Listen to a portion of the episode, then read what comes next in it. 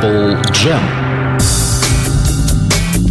Да, вы не ошиблись. Те, кто ждал, не ошиблись в ожиданиях. Те, кто не ждал, ну, с неожиданностью у вас. В эфире программа Apple Jam. Или жукофилия, или же все о Beatles. Сегодняшняя передача будет посвящена, э, как я когда-то вам и обещал, ну, вернее, мы возвращаемся к антологии Битлз. Нами осталась не пройдена вторая антология, вторая ее пластинка. Как вы помните, антология состоит из трех двойных дисков. Э, вот э, примерно половину мы уже с вами прошли, прослушали.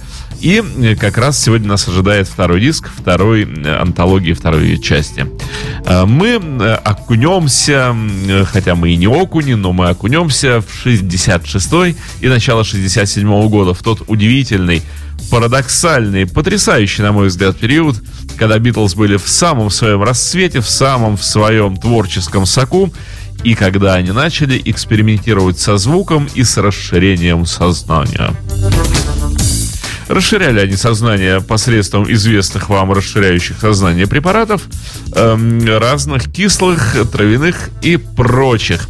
Сознание расширялось, э, четверо смотрели на мир другими глазами, познавали э, окружающую реальность таковой, каковой она не является, а может быть и является на самом деле, но не таковой. Вот в такие дебри и упали битлы. Э, прямо как Алиса в «Стране чудес», вот в эту самую кротовую нору. И падали, падали, падали, падали, падали, падали, падали, падали, пока не дошли до альбома «Револьвер». Мы, конечно же, его на прошлой антологии с вами подробно, ну, вернее, мы и до этого альбом «Револьвер» подробно, но на прошлой антологии мы возвращались к нему, слушали редкие записи с пластинки антология. А, я бы хотел еще раз коснуться альбома «Револва». Почему? Потому что он, на мой взгляд, веховой. Он великий, он крутой, он необыкновенный. Потому что, как я уже говорил, на мой взгляд, кто-то может не согласиться со мной, но все открытия, которые были сделаны на пластинке Sgt. Pepper's Lonely Hearts Club Band, той пластинке, которая считается альбомом всех времен и народов и так далее, и так далее. Так вот, все эти открытия были сделаны до этого на револьвере. Ничего, на мой же, опять же, взгляд, нового на Сержанте нет.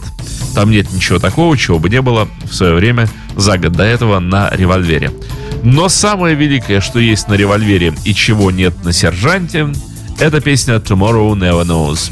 Мы говорили об этой песне в прошлой передаче, но слишком много информации о ней, слишком много важного про эту песню. И я бы хотел еще раз, вот я хотел бы начать сегодняшнюю передачу именно с этой самой песни и с подробной информации о том, что же там такого понамешано в ней, что же в ней великого, раз такого, чего вообще, может быть, нет ни у одного исполнителя. Итак, погружаемся в песню Tomorrow Never Knows, потом мы ее послушаем. А информации так много, что прямо мне и не терпится с вами ею поделиться. Джон Леннон писал, в книге Тимоти Лири, вы помните, это апологет ЛСД, то есть тот, кто прямо его изучал и пропагандировал, и всякое такое. Так вот, э, Леннон пишет, в книге Лири полно наставлений и советов – и мы последовали советам о том, как совершить путешествие из его книги. Я сделал все так, как написал он, а потом сочинил песню «Tomorrow Never Knows», которая стала чуть ли не первой кислотной вещью. Освободись от всех мыслей, отдайся пустоте и вся эта чушь, которую Лири надергал из книги мертвых. Да-да-да, тибетская книга мертвых. Я читал интервью с Джорджем Мартином, в котором он говорит, что Джон увлекся книгой мертвых. Это Лэнн говорит сам о себе. Я никогда в жизни не видел ее. Я читал только ее рекламный проспект в меру психоделический. Этого было вполне достаточно. Во время работы над альбомом Револва мы принимали кислоту. У всех сложилось иное впечатление. Даже Джордж Мартин говорил, что Пеппер был их кислотным альбомом. Но все мы, в том числе и Пол, уже принимали кислоту к тому времени, когда заканчивали работу над альбомом Револва. Э, еще одна цитата из песни. «Завтра никогда не узнает». Очередная сентенция Ринга. Я дал этой песне столь странное название, потому что немного стыдился собственного текста. Вот я и выбрал одно из выражений Ринга. Что-то вроде «Hard Day's Night», чтобы смягчить чтобы смягчить философский пафос э, этой песни. Но это далеко не все, это лишь э, внешняя часть. А вот и внутренняя. Джордж Харрисон. Позднее я гадал, почему этот альбом приписывают влиянию тибетской книги мертвых. По-моему, в его основу скорее легла книга Тимоти Лири «Психологический опыт». Эти стихи – следствие трансцендентальной философии. Песню «Tomorrow Never Knows» можно слушать много раз. Уверен, так поступало большинство поклонников Битлз. Но так и не понять, о чем в ней говорится. В основном о том, что означает медитация. Цель медитации – выйти за пределы бодрствования, сна и сновидений, то есть перестать, э, пере, переступить их пределы. Поэтому песня начинается со слов – Отключи свой разум, расслабься и плыви вниз по течению. Это не смерть. Потом идут слова «Откажись от всех мыслей, отдайся пустоте, она сияет». Тогда ты поймешь глубинный смысл – это бытие. С рождения и до смерти мы только и делаем, что мыслим. Одна мысль сменяет другую, потом приходит третья и так далее. Даже когда мы спим, мы видим сны, поэтому с рождения до смерти нет ни одной минуты, когда э, бы мозг не рождал мысли. Но можно отключить разум и войти в состояние, которое Махариша описывает так. Это там, где была ваша последняя мысль, прежде чем она пришла к вам в голову. Вся суть в том, что мы и есть эта песня. Я исходит из состояния чистого осознания, из состояния бытия. Все остальное – внешнее проявление физического мира. В том числе все колебания, которые в конце концов становятся мыслями и поступками. Это просто суета. Истинная сущность каждой души – чистое сознание. Вот и в этой песне на самом деле говорится о трансцендентальности и о свойствах этого состояния. Не знаю, понимал ли точно Джон то, что говорил, но он чувствовал, что в этом что-то есть, когда выбирал слова и превратил их в песню. Но понимать, о чем на самом деле говорится в песне, не знаю, понимал он или нет. Индийской музыке свойственны не модуляции, а постоянство. Вы выбираете тональность и остаетесь в ней. По-моему, Tomorrow Never Knows первая из песен, решенных в одной тональности. Вся она построена на одном аккорде. Но э, есть в ней дополнительный аккорд из более высокой тональности. Он-то и изменяется. Если песня звучит в тональности до мажор, то он переходит в си бемоль мажор. Это похоже на запись с наложением, но основной аккорд все время держит за одну тональность. Пол Маккартни.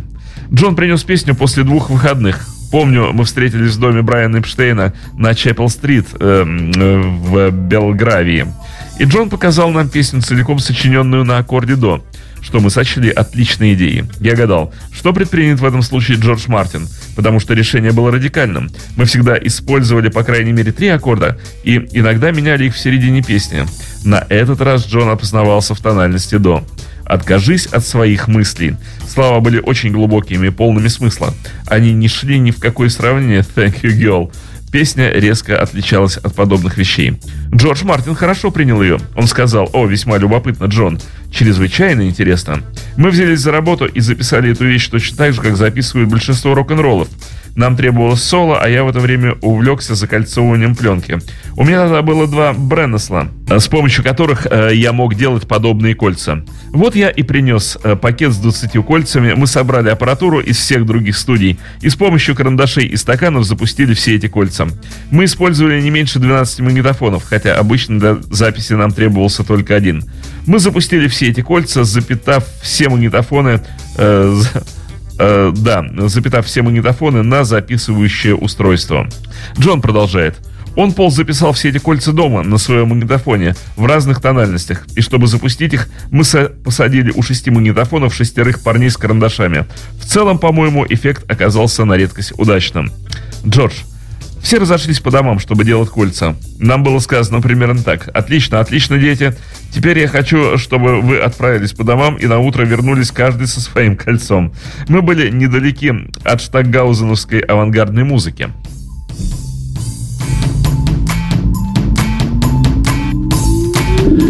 Э, ну что ж, дамы и господа, э, давайте слушать Tomorrow Never Knows, потому что, правда, информация о песне такое количество, а песня столь важная – что, ну, невозможно не находиться внутри ее. Итак, tomorrow never knows. Завтра никогда не узнает.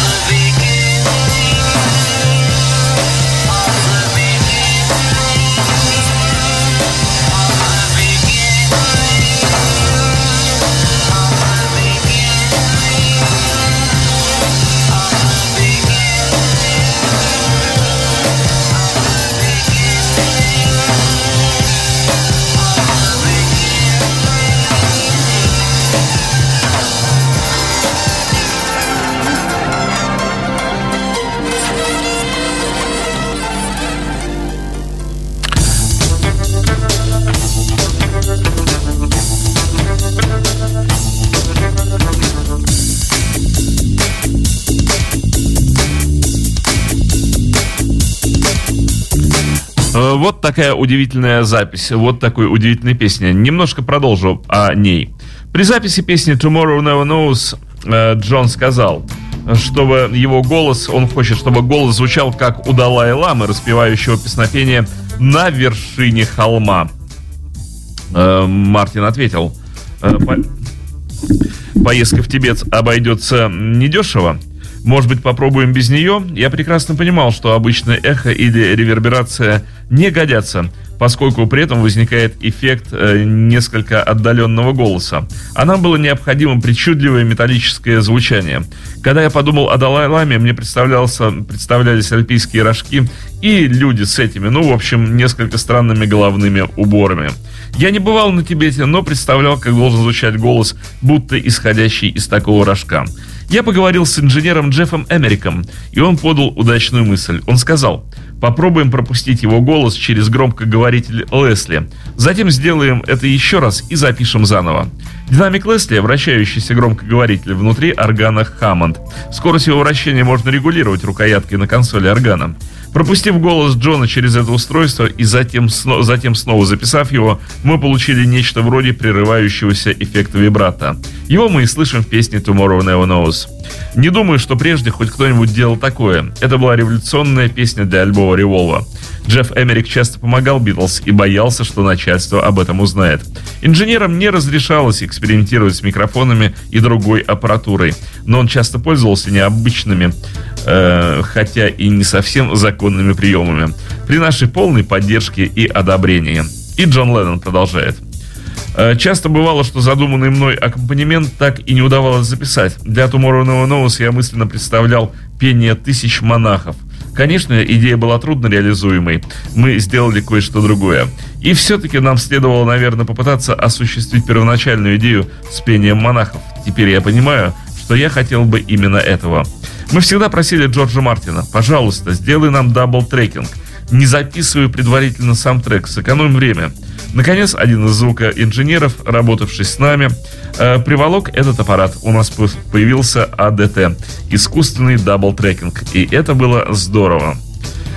А, ну что же, о технических особенностях этой записи можно говорить бесконечно, потому что очень-очень-очень интересно, как Битлз э, осуществляли свои записи при вот той, в принципе, не такой уж э, сложной звуковой аппаратуре. Четырехдорожечные магнитофоны и прочь, и прочь, и прочь.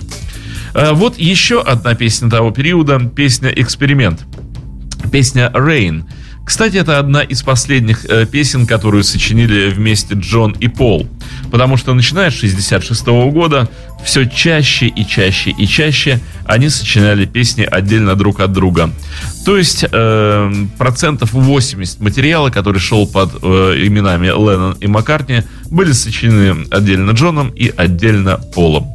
Э, но вот для песни Рейн э, это как раз э, и не годится утверждение, потому что на песне Рейн оба работали вместе, э, оба сочиняли ее, как и в прежние времена. А, в песне Рейн Ринга говорил, что как раз партию барабанов для песни Рейн он считает просто гениальной ибо она сделана просто удивительным и удивительным образом. В песне Рейн очень много сделано удивительным образом. Впервые были применены гитары, играющие задом наперед. Битлз попробовали пустить э, гитарный трек, э, пленку с гитарным треком э, в обратном направлении и были поражены, как интересно это звучит, как выплывают ноты, как они тянутся. Э, это была революция. Это было сделано еще задолго до того, как Ху начали это применять и Джимми Хендрикс. Это впервые было сделано битлами. И вот на песне Рейн как раз все это и происходит. Треки, записанные задом наперед, барабаны с наложениями тоже вперед и назад, и по-всякому. То есть Битлз начали в студии экспериментировать на полную катушку. Их сознание расширялось на полную катушку, и они все это выплескивали в музыкальный ряд. Не могу э, отказать себе и вам в удовольствии, чтобы не послушать песню «Rain».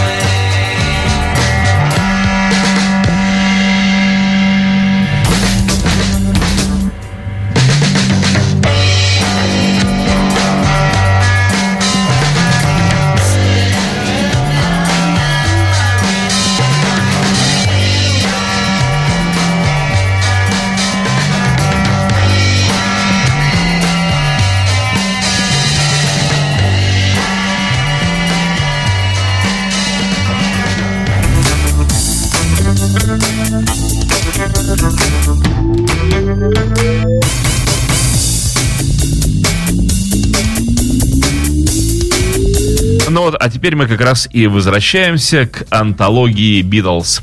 И первая же песня, в которую нам предстоит погрузиться, это великая, ничем не сравнимая Strawberry Fields Forever. Э, песня песней. Да, э, песня, э, совершившая действительно революцию в плане и звука, в плане и мысли, и повлиявшая на огромное количество музыкантов, ну и просто людей, которые слушают музыку. Итак, как же создавался этот трек? Осенью 66 года Джон поехал сниматься в художественном фильме «How I Won the War», «Как я выиграл войну» в Испанию. А, с ним вместе поехал Нил Эспинал. И вот как раз Нил и говорит, что на пляже э, там, в Испании, Джон написал песню «Strawberry Feels Forever» и сыграл ее Нилу. А вот что говорит сам Джон. Мы были в Алмерии. Э, мне понадобилось 6 недель, чтобы написать эту песню. Я писал ее все время, пока снимался в фильме. Э, все, кто когда-нибудь снимается в кино, знают, что на съемках частенько приходится подолгу бездельничать. Где-то у меня хранятся ее оригинальные варианты. Тот э, вариант, где песня еще не приобрела своего психоделического звучания – как артист я всегда пытаюсь выразить себя, показать самого себя, а не кого-то другого. Если бы я знал себя хуже, я бы и выражал себя хуже. Вот и все. В песне Strawberry Fields я говорю, нет, э, я всегда знаю, что я — это я. И что-то в этом роде. А потом будто бы зову на помощь. Я пытался описать самого себя, свои чувства, но я не был уверен в том, что именно чувствую. Поэтому я говорил. Иногда нет. Всегда я думаю. Это происходит на самом деле, но но я объяснял это сбивчиво, потому что не был уверен в том, что я чувствую на самом деле. А теперь я уверен, да, вот что я чувствую. Мне больно. Вот о чем она. Теперь я могу выразить себя. Второй куплет начинается со строчки «Я одинок на своем дереве в этой пустыне». Этим я пытаюсь сказать, никто не чувствует того же, что и я. Значит, я или сумасшедший, или гений. Э, та же проблема встала передо мной, когда мне было всего пять лет.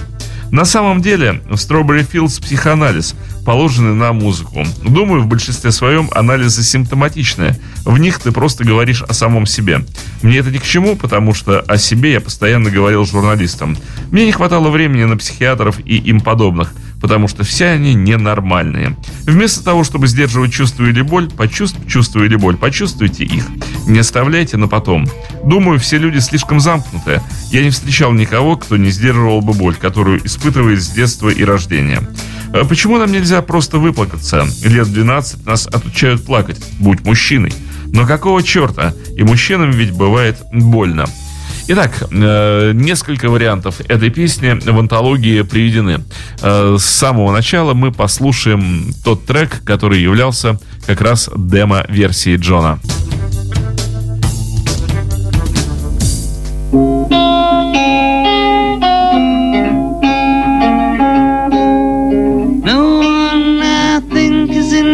tree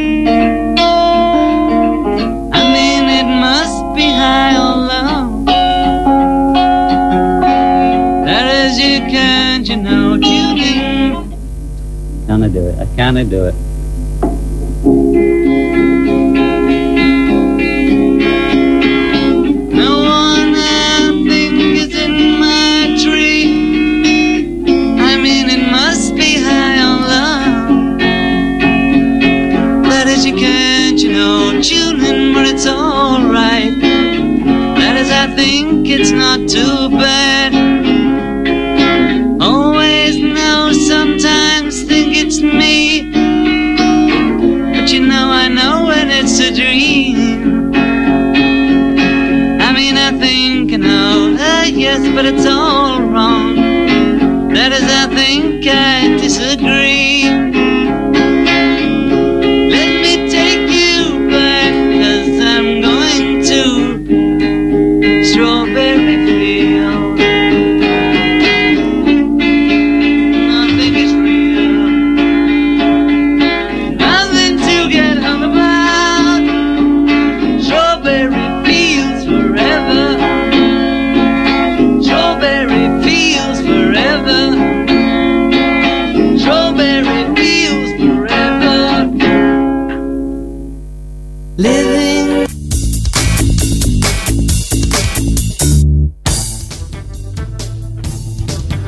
Вот что вспоминает э, Джордж Мартин.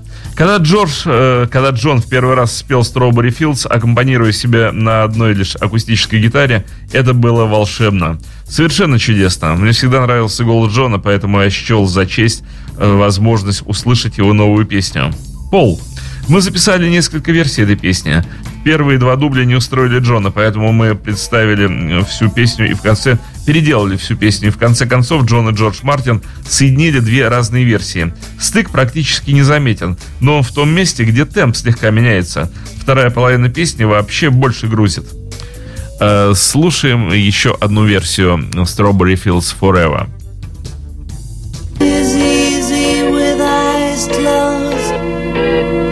misunderstanding see. It's getting hard to be someone, but it all works out. It doesn't matter much to me.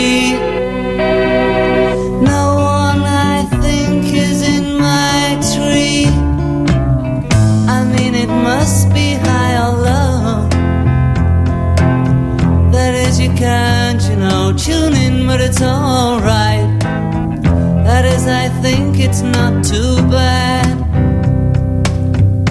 Let me take you down, cause I'm going to Strawberry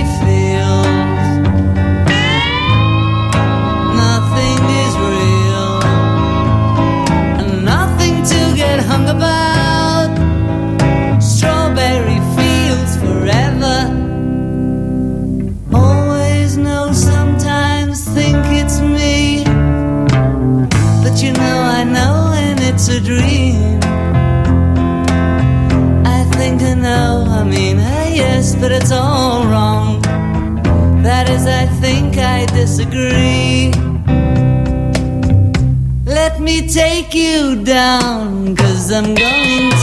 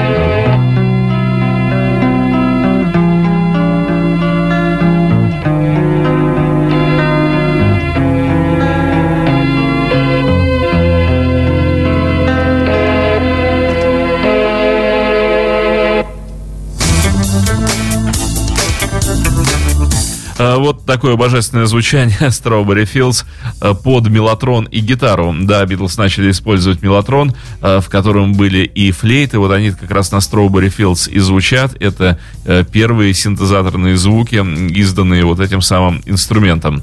Песня Strawberry Fields это, конечно же, воспоминания Джона Леннона о его детстве, о Ливерпуле о приюте для сирот э, и, в общем, все, что запало Джону с самого-самого-самого измольства, э, память о его э, родном доме. Ну и, в общем, конечно же, все эти переживания, которые выпали на долю его ребенком и подростком, потери матери, одиночество и прочь, и прочь, и прочь. Джон жил без родителей, со своей теткой, это вы все тоже отлично знаете. С теткой, с тетей, которая воспитала его и, в общем, очень много чего ему дала. Э, И еще один вариант песни Strawberry Fields.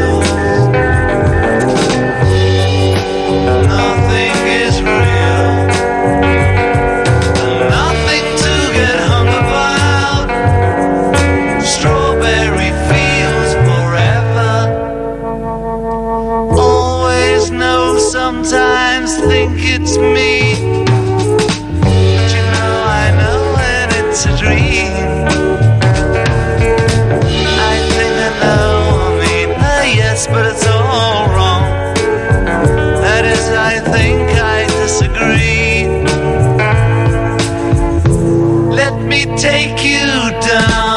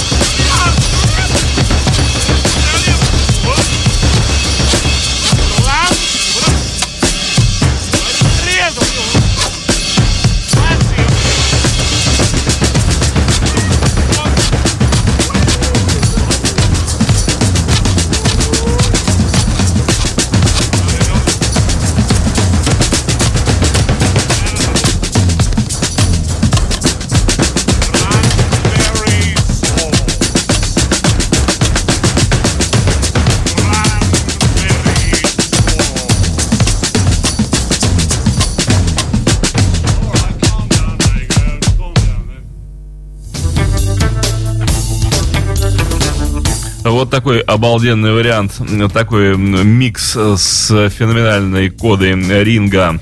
А еще говорили, что Ринга слабый барабанщик. Отличнейший барабанщик. А далее, в этот же период э, была записана знаменитая Пенни Лейн. Собственно, они и вышли на сорокопятке Strawberry Fields и Пенни Лейн. И первый раз в истории сорокопяточной музыки э, обе стороны были названы стороной A. То есть на этой сорокопятке нет стороны B. B-сайда нет. Оба сайда A-сайды. Но потому что Strawberry Fields не лучше Penny Lane, а Penny Lane не лучше Strawberry Fields. Никто не мог быть первым. Самое смешное, что вот эти две революционные, эти две прекраснейшие с точки зрения композиторского таланта песни не достигли первого места в хит-парадах. Мы все это уже обсуждали, и вы все это знаете. Вытеснил их с первого места, с первой строчки замечательная песня Энгельберта Хампердинка «Please release me, let me go». Э, вот такой вот э, эстрадный номер э, не дал Strawberry Fields и Penny Lane оказаться на первом месте. И это был как раз тот вариант, когда Битлз вздохнули свободно. Они наконец-то не оказались на вершине хит-парада, и это развязало им руки. Они перестали быть рабами хит-парадов. Lane. Э, песня очень интересная, и, конечно же, это трек Пола. Вот что Маккартни о ней говорит. Она по получилась более сюрреалистической, э, но звучала чище. Помню, как я объяснял Джорджу Мартину. Мне нужна очень чистая запись. Я увлекся чистыми звуками. Может быть, по влиянием, под влиянием Beach Boys. Пожарник с песочными часами и образность песни вообще была нашей попыткой проникновения в мир искусства. В основе стихов лежат реальные события и образы. Был и вполне реальный парикмахер, кажется, по фамилии Биолетти. Думаю, он до сих пор работает на Пенни Лейн. У него, как и у всех парикмахеров, имелись фотографии, по которым можно было выбрать себе стрижку. Но вместо слов «парикмахер с образцами стрижек на витрине» в песне звучат такие «Все головы, которые он имел удовольствие знать». Мастер выставляет снимки, устраивает что-то вроде выставки своих работ. Все это придало песне более художественный артистический вид. Может быть, даже некоторое сходство с пьесой. Вот, например, девчонка в белом переднике, совсем как мне сестра, в день поминовения продает слад сладка маковые головки, что некоторые американцы на слух воспринимали как продается подносы щенков. А далее строчка непосредственно о сходстве с пьесой. Она думает, что она играет в пьесе. Собственно говоря, так оно и есть. В песне много таких мини-сценок, которые мы намеренно старались включить в нее. Обе песни Strawberry Fields и Penny Lane о Ливерпуле. Мы были вместе уже долго, и нам было приятно, что мы можем написать Strawberry Fields и Penny Lane. Песни о своем городе. Вот это да! Взрослее мы проводили много времени, бродя по этим местам. На Пенни Лейн была автобусная станция, где мне приходилось пересаживаться с одного автобуса на другой, чтобы добраться до дома. Джона или кого-нибудь из моих друзей. Это была большая конечная автобусная станция, которую все мы хорошо знали. Напротив нее, в церкви Святого Варнавы, я пел в хоре. Эти две песни стали нашим лучшим синглом. Они открыли новый этап нашей работы в студии. И еще Пол продолжает. Отчасти это вполне реальные воспоминания, отчасти ностальгия по любимой улице, уходящей вдаль и теряющейся где-то за горизонтом, под голубым небом пригорода. Каким оно запомнилось нам, собственно, оно и сейчас точно такое же. Мы вставали м, вставили туда э, и пару шуточек. Э, Например, «Throw of fish and finger pie». Женщины ни за что не осмелились бы сказать такое в присутствии посторонних. Большинству людей это выражение не знакомо, но finger pie просто маленькая невинная шутка ливерпульских парней, которым иногда нравятся непристойности. Вот так вот, э, знайте и любите английский язык, а особенно его ливерпульский диалект, для того, чтобы понять, что Битлз имели в виду. Ну, еще несколько слов. Эм, Как я уже говорил, э, песня была выпущена на стороне A. Про хампернинг я вам рассказал. Да, собственно, чего говорить. Нужно песню слушать Пенни Лейн. Penny Lane, there is a barber showing photographs of every head he's had the pleasure to know, and all the people that come and go stop and say hello. On the corner is a banker with a motor car. The little children laugh at him behind his back,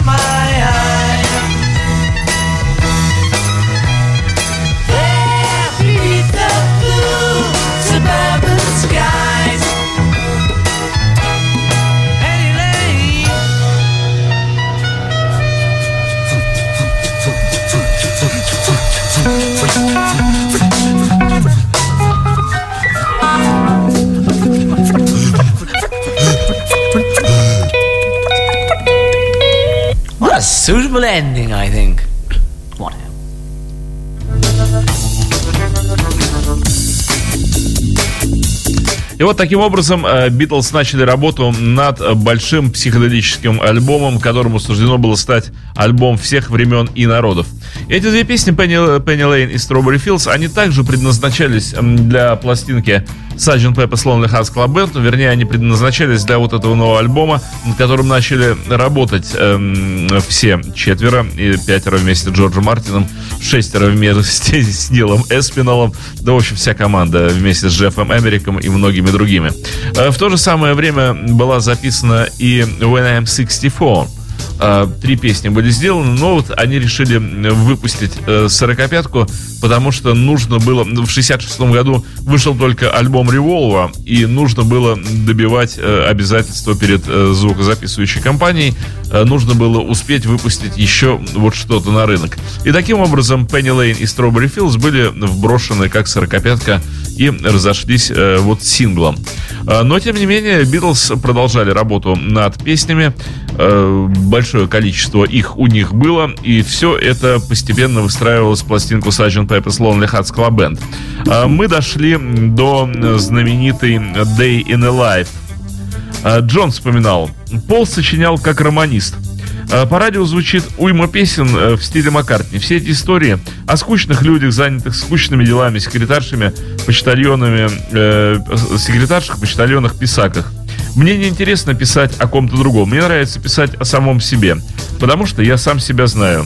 Я писал песню Day in Life, э, поставив перед собой на пианино газету Daily Mail. Я открыл раздел кратких новостей или что-то в этом роде, уж и не помню, как он там назывался. В нем я обратил внимание на две заметки. В одной говорилось о наследнике Гиннесса и об автоаварии. Это была главная новость рубрики. Он погиб в Лондоне при столкновении автомобилей. Пол. Слова «он расшиб себе голову в машине» Джон взял, Джон взял из газетной статьи. Мы слегка изменили эту фразу, сделали ее чуть более драматичной. На самом деле он просто разбился в своей машине. Именно так мы и относились к истории. Еще Мальком Магеридж говорил, что вся история ложь, потому что все факты в ней искажены. Даже король Гарольд погиб э, в битве при Гастингсе не потому, что стрела вонзилась ему в глаз.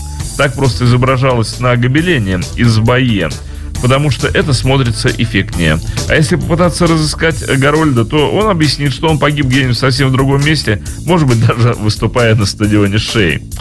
Джон, на соседней лестнице, о, на лестнице, на соседней странице говорилось о четырех тысячах выбоин на улицах Блэкберна в Лангшире. Когда мы пришли на запись, в той строчке не хватало одного слова.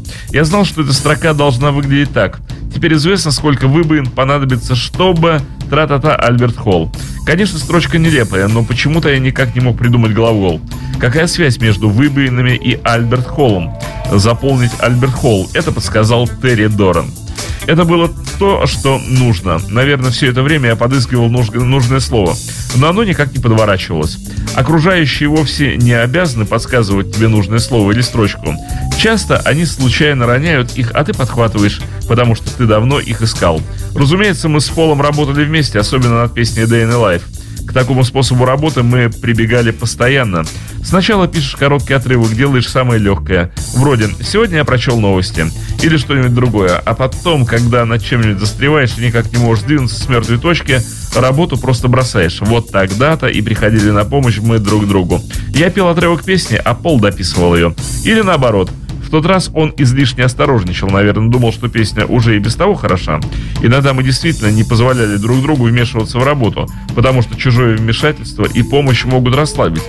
В таких случаях мы пробовали и пробовали. Кладом пола стал красивый кусочек э, «I'd love to turn you on», который давно вертелся у него в голове, но не находил применения. Я решил, что это чертовски хорошая строчка. Пол. Мы с Джоном сели, у него уже был готов первый куплет и мелодия. Он представлял себе, как дальше в песню впишутся слова из Daily Mail, где была помещена нелепая статья о выбоинах в Блэкберне. В следующей заметке говорилось о какой-то даме, выступавшей в Альберт-Холле. Все это перемешалось и получилась маленькая поэтическая путаница, которая звучала очень даже неплохо. Потом я придумал еще кусок, который сыграл на пианино. Проснулся, встал с постели, продрал волосы греблем.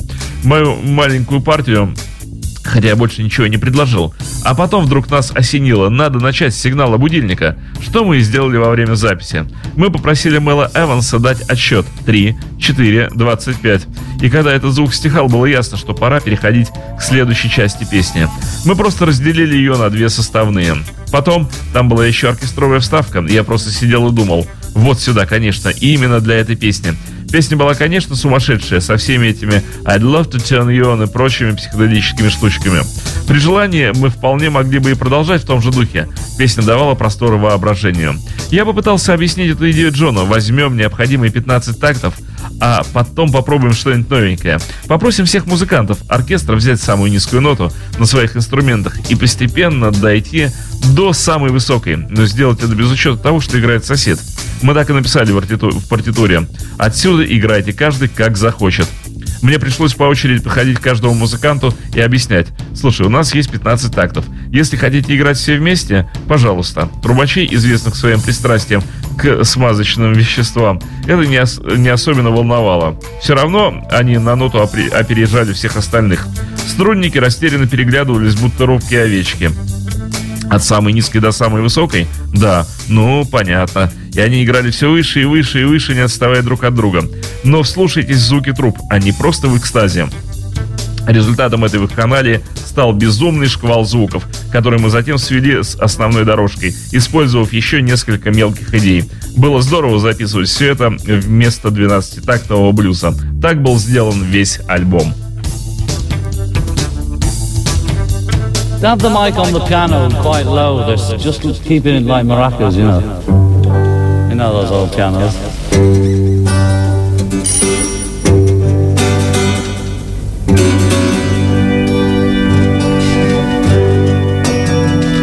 Okay, well.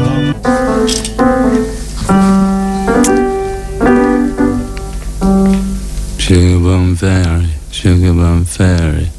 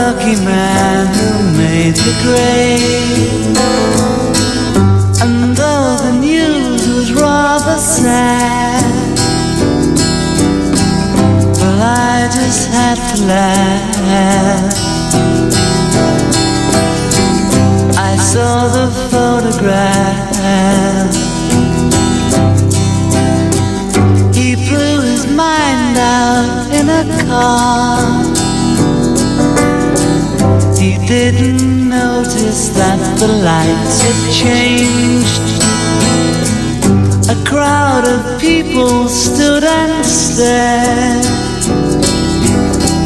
They'd seen his face before. Nobody was really sure if he was from the House of Lords. I saw a film today, oh boy. The English army had just won the war.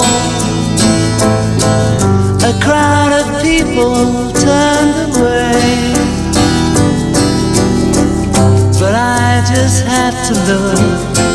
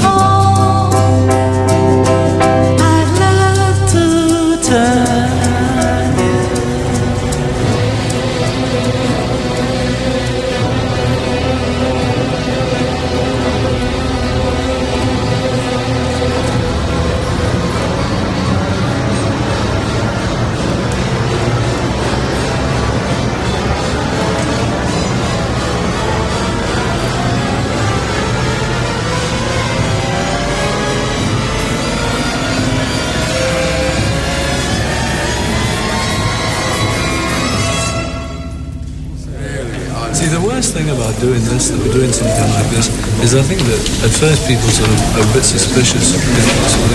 You know, come on, what are you up to? It really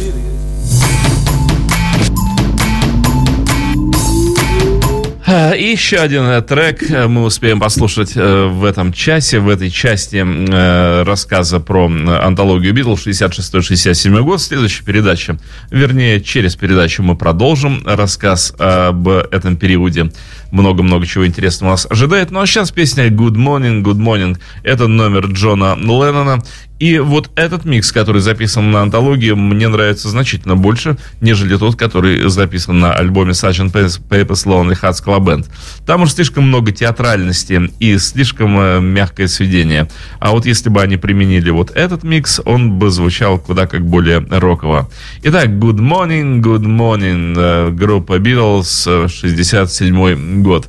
Ну и это была программа Apple Jam с любовью ко всем вам и участникам э, группы из Ливерпуля.